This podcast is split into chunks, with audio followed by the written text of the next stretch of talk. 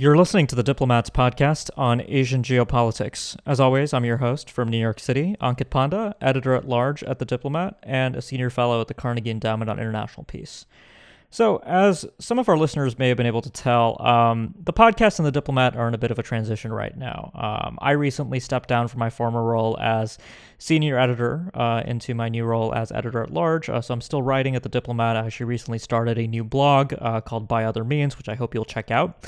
Um, most of what I'll be covering there it, will be familiar to listeners of the podcast. Uh, topics in Asian geopolitics, um, defense technology, uh, emerging technologies in defense, uh, security issues around the Asia Pacific, uh, what have you. Sort of a platform for me to um, just keep writing at the Diplomat and keep my presence up. But the good news is that uh, we're actually going to have a few new voices at the Diplomat, and one of them is actually who I'm very excited to introduce to everyone today. So, joining me on the show today is Abhijnan Rej. Um, Abhijnan, thank you so much for joining me. Uh, thank you for having me, Ankit. So, uh, as some of our listeners may have seen on The Diplomat, you are our new security and defense editor. Is that right?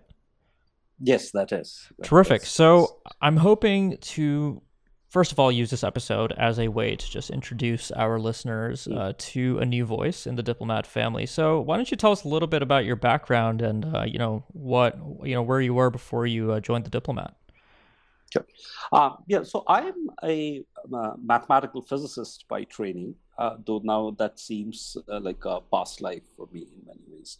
Um, and in terms of my policy work I was first fellow and then senior fellow of, uh, in the strategic studies program at the Observer Research Foundation, New Delhi, which is a think tank. Uh, after which I took a little bit of a break for a year uh, to work uh, on a couple of projects of my own, uh, including a book project that that, that I'm that, that I'm working on.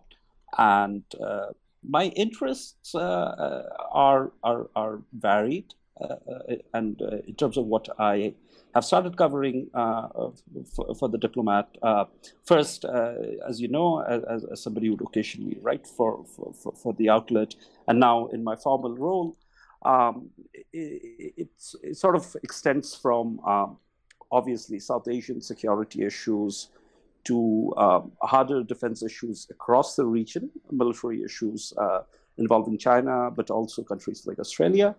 And uh, very recently, I, I, have jumped into looking at emerging technologies and military strategy and science and technology and policy in general. That's terrific. So, for listeners, so Abhijnan is somebody I've been talking to about South Asian security issues and reading for a very long time. So, uh, I'm really delighted that he's now in house at the Diplomat. Uh, if, and if you go to the site, uh, you'll see that he's already been covering a wide range of topics, everything from Indo US cooperation on geospatial intelligence with the uh, slated signing of the final of the so called foundational agreements between the two sides um, to Australia's defense strategic update, to uh, Sino Indian relations, to emerging technology issues, uh, intellectual property theft, China's Thousand Talents program. Um, so my hope going forward for the geopolitics, uh, for the Asia Geopolitics podcast, is actually to have Abhijnan on as a more regular guest to talk a little bit about his writing and research um, for the Diplomat, uh, as our as our interests overlap quite a bit. Um, but yeah, Abhijnan. So I mean, you know, when when it comes to uh, you know the Indo-Pacific landscape today, um, obviously, you know, a the 2020 has been a landmark year in so many ways just because of the pandemic, the attendant rise in um, friction along, uh, you know, primarily China's periphery, everywhere from the South China Sea to the Himalayas, which will what we, you know, what we'll talk about in a little more detail today. Uh, but what are some of the uh, specific security issues that um, you know have have jumped out to you this year that you think just haven't been getting the kind of attention or coverage that they deserve? See, I, I, I mean, for me, uh, sitting where I do, uh, which is in New Delhi, uh, this is the year where the world realized that India is a frontline state when it comes to uh, either managing Chinese bad behavior or facing the brunt of Chinese uh, bad behavior, as the case may be. So, in many ways, that that is that is uh, that is what how I think I'd remember this year uh, going forward.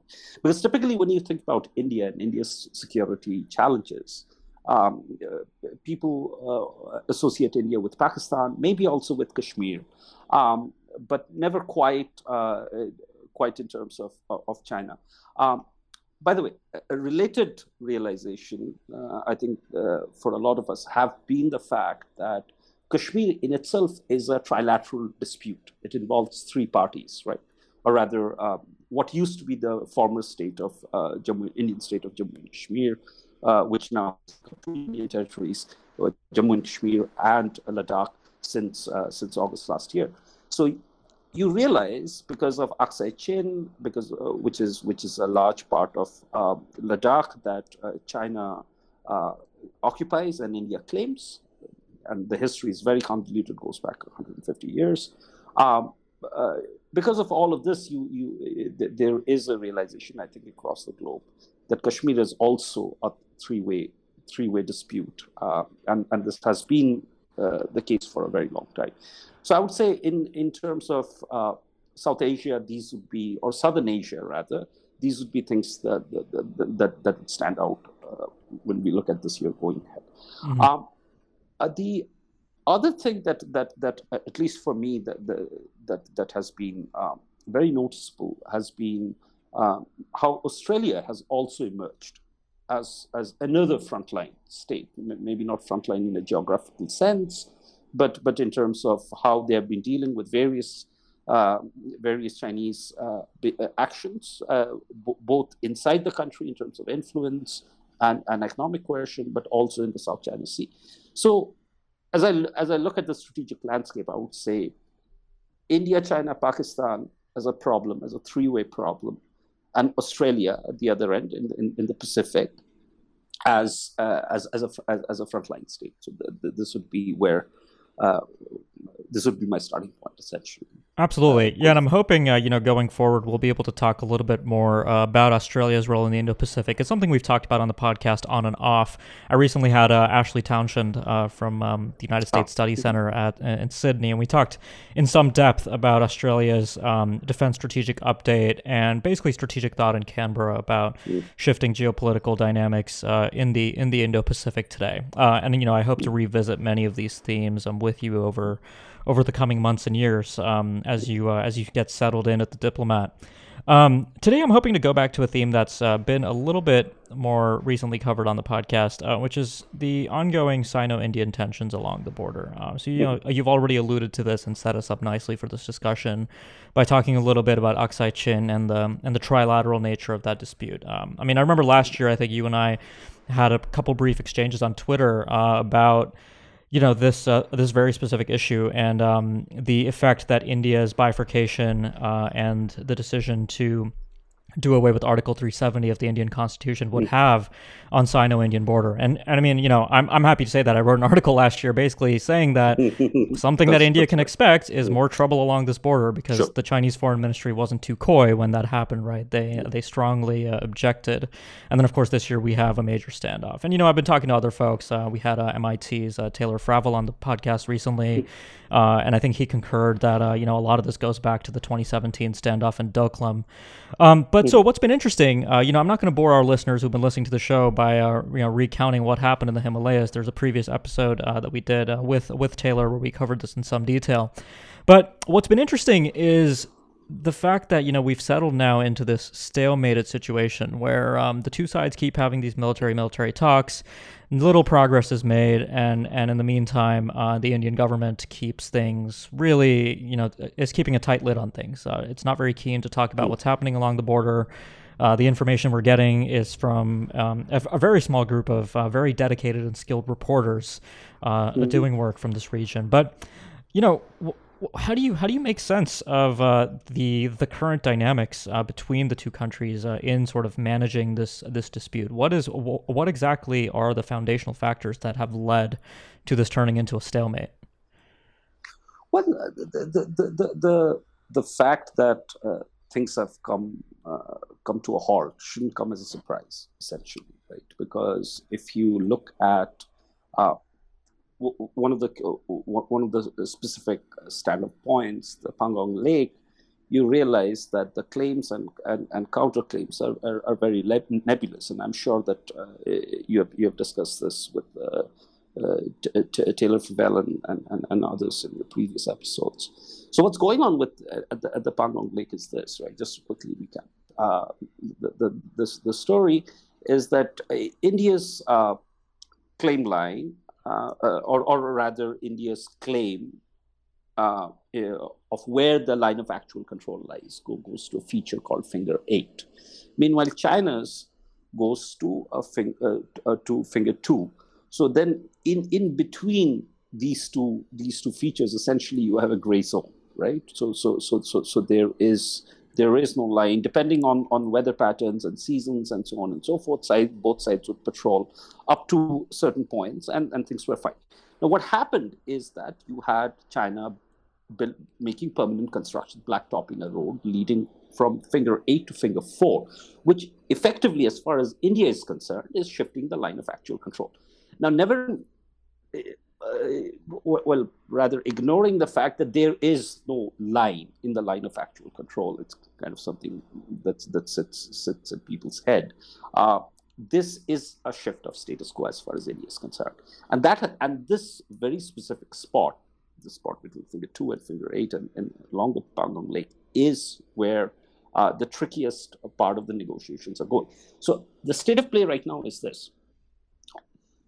China proposed in the last round of military talks that there be mutual disengagement at, at that spot, which meant that, that if China moves back from finger four up to a point, India will also have to uh, have to move back, right?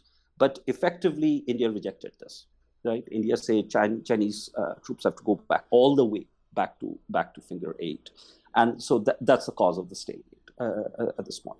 Um, so that that that's that's the very nitty gritty uh, sort, sort of tactical uh, details about, about what's what's going on.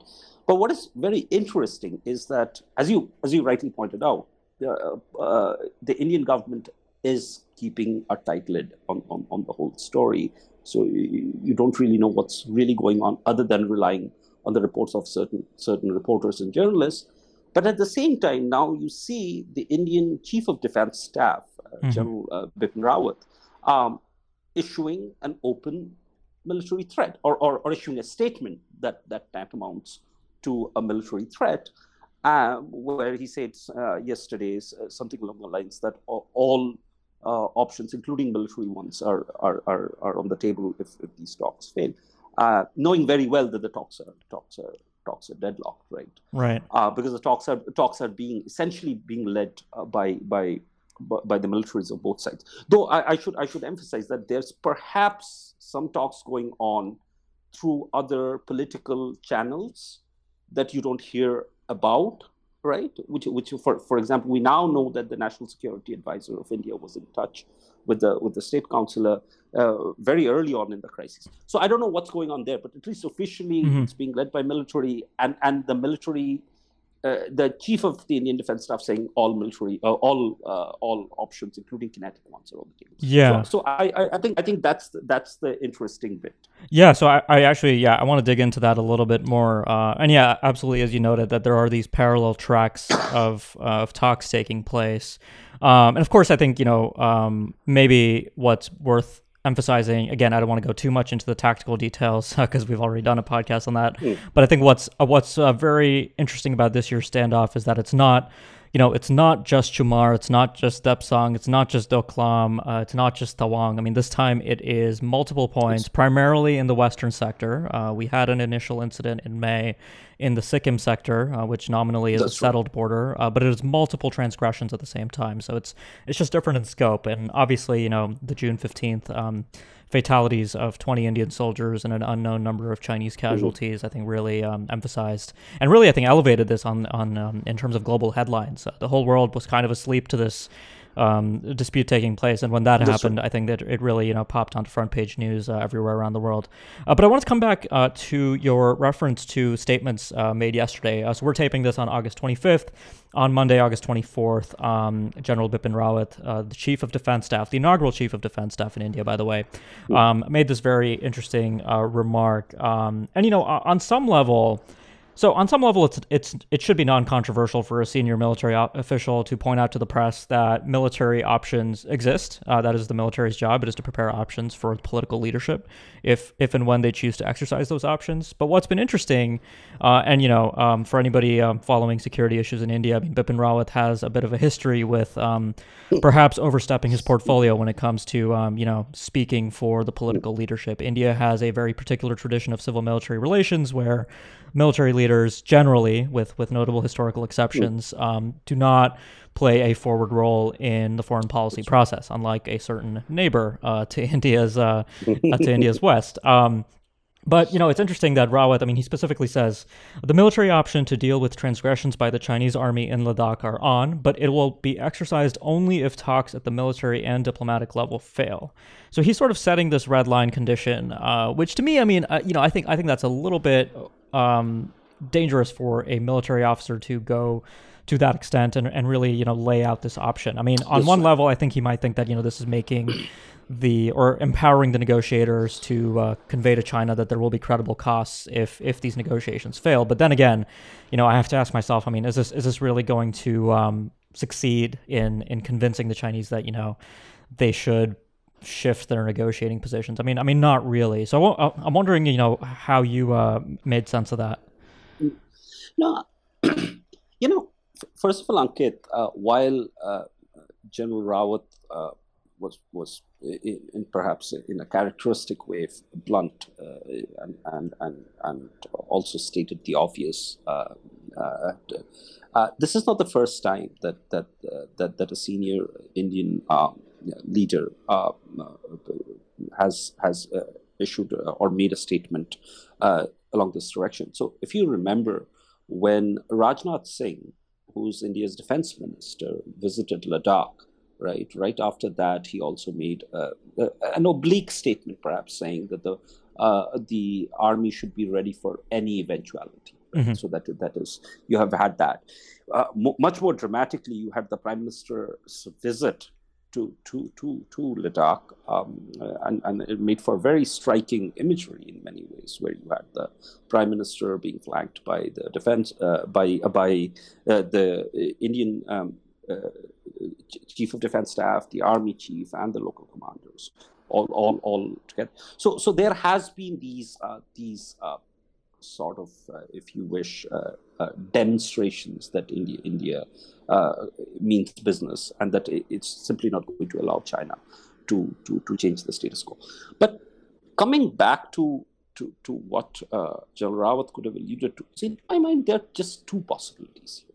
One possibility is that it is for domestic consumption, and the other possibility, logically speaking, is that it's a threat. Right? Now, the domestic what is baffling about both is is that at many levels neither of them make sense. And I'll, I'll tell you why. The domestic consumption bit does not make sense because if you look at the prime minister's recent popularity ratings right they're very high right? It, it, it, despite uh, alleged uh, mishandling of the covid-19 pandemic and obviously uh, obviously china and, and, and certain opposition parties making a lot of noise about both the prime minister's ratings remain very high right which means that uh, this crisis is not going to cast a shadow on upcoming state uh, state elections, which is something that I I wondered at, at, at some point. So b- before the ratings were uh, were were published, that's one.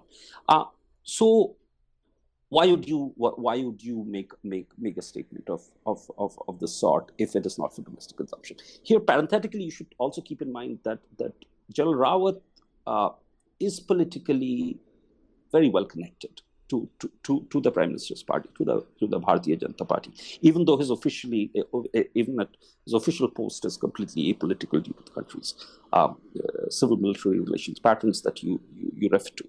So so the domestic consumption part clearly doesn't make sense. Plus, there is also a very real danger here that the following this statement, the Chinese will dig in.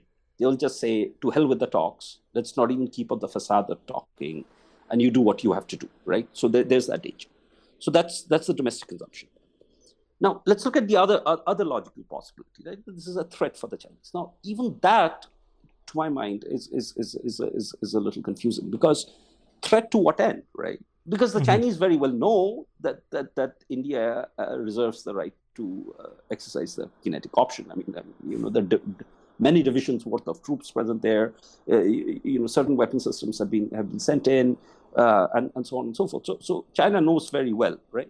That, that, that there's this, uh, there, there is this um, option that India can exercise. Uh, so the threat part probably also is is is is, is a is a little confusing because at, at the same time, by the way, if you keep on saying well, we reserve the right uh, to exercise the military option, then um, A, you better do it when, when the time comes or you have egg on your face. That's one problem. Or B, there is the there is the possibility that, that, that the Chinese may try to preempt you, uh, fearing a surprise attack right? Uh, because, sure. because if, if they take your threat too, threat too seriously. So to, these are the factors to my mind which, which makes um, General Rawat's, uh, General Rawat's statement uh, statement a, a, little little confusing because you can't really understand who is his target audience, right? Who is he targeting when he's making this statement? Is it India's public, uh, or or, or uh, you know the core base of the Bharatiya Janata Party, uh, the Prime Minister's party, or or is it is it the Chinese? Right. I mean, it's uh, yeah, and you know that is that is the peril of signaling. It is often messy business and doesn't necessarily work as uh, as intended a lot of the time. And I think we've noticed that That's right. a fair bit uh, in in India China crises. I mean, certainly Doklam. I think I can think of you know five or six similar examples from that crisis that sure. come to mind. Um, but you know something else I wanted to take the opportunity to address. Uh, you know, we are running a little short on time, but I wanted to get to this with you. Is so one of the trends that we have seen in India uh, since we last did a podcast uh, on this theme is you know India has begun to take steps asymmetrically to retaliate or impose costs on China, and a lot of these have been in the economic realm. And, and quite frankly, you know, uh, to anybody looking at the broader uh, geopolitical scope of issues concerning um, economic competition with China, uh, the scope isn't quite exciting, right? India was out front in banning 59 Chinese apps, including TikTok, uh, before that became an issue in the United States. Uh, India has quietly in recent days taken steps to sideline Huawei, uh, the Chinese uh, tech mm. giant, without uh, taking necessarily formal steps to provide top down economic guidance. Um, but you know, uh, tell our listeners a little bit about you know what, um, why exactly you know this has been a reaction this time around when you know during Doklam or previous crises we do, we didn't we didn't necessarily observe India take these kinds of steps. There was a much um, much rosier compartmentalization yes. of the crisis where India understood that the border remained unsettled and there would continue to be um, skirmishes with China along the border, but the economic relationship could continue to veer between competition and cooperation. Now it's uh, it's a lot more confrontational uh, on the on the economic front. Um, so, so first of all, uh, Ankit, if you look at the uh, look at the last four years of of uh, India-China relations, right? Uh, I, I, mean, things have gotten progressively worse, by the way. Uh, but uh, to to to to imagine that that India had never contemplated any economic retaliation um, against China would perhaps not be completely true. I'll give you an example. When in 2016, um, China essentially and effectively blocked India's entry to the nuclear suppliers group. Uh, uh, there were reports uh, uh in the press uh, that suggested that uh, officials were contemplating some action against Indian Chinese foreign direct investment to India. Right now, these obviously they were not not acted upon at that point. These recommendations or these proposals, but which you now saw, where where this year there from this year on there is a law that that requires uh, Chinese uh, investors to seek government approval uh, before they invest in India. So it's no longer automatic. So so so so that's one part. But I think what had happened is the symbolism of 20 Indian 21 rather uh, Indian soldiers being clubbed to death, right? With in, in, and and if you looked at if you uh, Indian media's coverage of what happened the, after the June 15th class, it was fairly graphic at, at places, right? So for a Hindu nationalist party that prides itself on, on uh, as being the protector of, of, of, of Mother India, right? Because India, for, for, for, for a lot of the Indian, uh, for, for a lot of the country's right wing, is literally a mother figure, right? So for that party to not act, being in power, having the political mandate that it does enjoy, uh, when you had 21 Indian soldiers being killed in these frontiers. It's frankly not something that that, uh, that, that, could have happened, and I, and I think the prime minister realized this very, mm. very well. But but at the same time, what do you do? I mean I mean I mean you can't go to war uh, clearly because of, of, the obvious costs involved. So the, the, they found some very clever way to to to to, to assuage public anger and also tell China that they mean business. And, and that's where the, for example, the ban on 59 apps, including TikTok, uh, that, that's where that comes in. Because by the, by the way, the, the, then that India's decision in itself uh, was noted, right? Noted uh, around the world, uh, and and so so that's that. But and and then you also have uh, now rumors essentially that that Huawei will be not allowed into into the 5G trials. I say rumors because you know there, there is a lot of kite flying that happens in in, in, in this town where something is proposed just to sense you know how things will go and then quietly mm-hmm. you, you, know walked back but but there, there there is that but beyond all of this right oh and of course then there was these tightening on on of, of visas oh, visas for Chinese uh, uh, to India were, were already fairly difficult, as it has has been the case for uh, when it came to visas for Indians to China. Um, and you have these tightening, but but these, I, I, think the government is trying to sort of say, look, you know, we are doing something because there's this fear that you know, what are you doing, right? And and, and fear people who does so. So there's this, part of it is the performance. So so so that's happening because when you look at the trade, the the the, the real meat of, of the economic relationship, which is the bilateral trade between these two countries, it's completely asymmetric uh, and, and and and and in favor of uh, in favor of China. I mean, there's simply, I mean, let's say you ban all trade with China. I mean, it's impossible. I mean, just, it's an absurd thought, but it's a thought experiment. You can think about that. And if you do so, you ask, you know, how much damage are you doing to China at, at, at the end of the day, right? Which is not much. And how much right. damage are you doing to yourself in, in, the, in the process? Mm-hmm. So, so between that being a factor, between kinetic options being rather unpalatable, uh, you know, the government had to strike a note of some sort, and, and then you see see see these these uh, technology related uh, uh, actions against against Beijing. Yeah, and you know, I mean, something I'm hoping to dig into in in um in a future episode is looking at how India is now apparently, you know, geoeconomically bandwagoning with other countries around the region. I mean, you know, we talk a lot about the Quad, um, but it's interesting to see, for example, that India, Japan, and Australia have now um, started consultations on a trilateral supply chain resilience in, in, initiative, right. which is quite interesting to reduce dependence on China. Uh, but yeah, I mean, uh, you know, th- this idea that India can weaponize its market uh, against against uh, China. I mean, particularly against you know tech companies in China, TikTok, Huawei, where India is actually seen as a major prize to be won uh, in in the Indo-Pacific. Right. Uh, there, I think you know India definitely sees itself having having some degree of leverage and is and is apparently willing to use that. Uh, so that's been uh, quite interesting to observe as well. But unfortunately, uh, Abhijnan, we are out of time. But uh, you know, I hope that this is going to be the first of many podcasts together. And uh, once again you know, welcome, uh, welcome aboard to the Diplomat, and I uh, look forward to having you back on. Thank you, Ankit. It was really uh, real fun being being uh, do, doing this, and I hope to be back for for other episodes as well. For listeners, if you've been a subscriber to the podcast but you haven't yet left us a review, we'd really appreciate if you could do that. It really helps get the word out about the show. And if you haven't yet subscribed, please do so. We'd uh, we'd love for you to keep up with uh, future coverage on on this podcast. Finally, before we close, a quick note from our sponsor. This episode of the Asia Geopolitics Podcast is brought to you by Diplomat Risk Intelligence, or DRI. DRI is the consulting and analysis division of The Diplomat, the Asia Pacific's leading current affairs magazine. Since its launch in 2002, The Diplomat has been dedicated to quality analysis and commentary on events and trends in Asia and around the world, and is now one of the most respected publications covering the region. DRI inherits this approach and offers clients in the private, public, and nonprofit sectors worldwide access to an exclusive network of subject matter experts and analysts.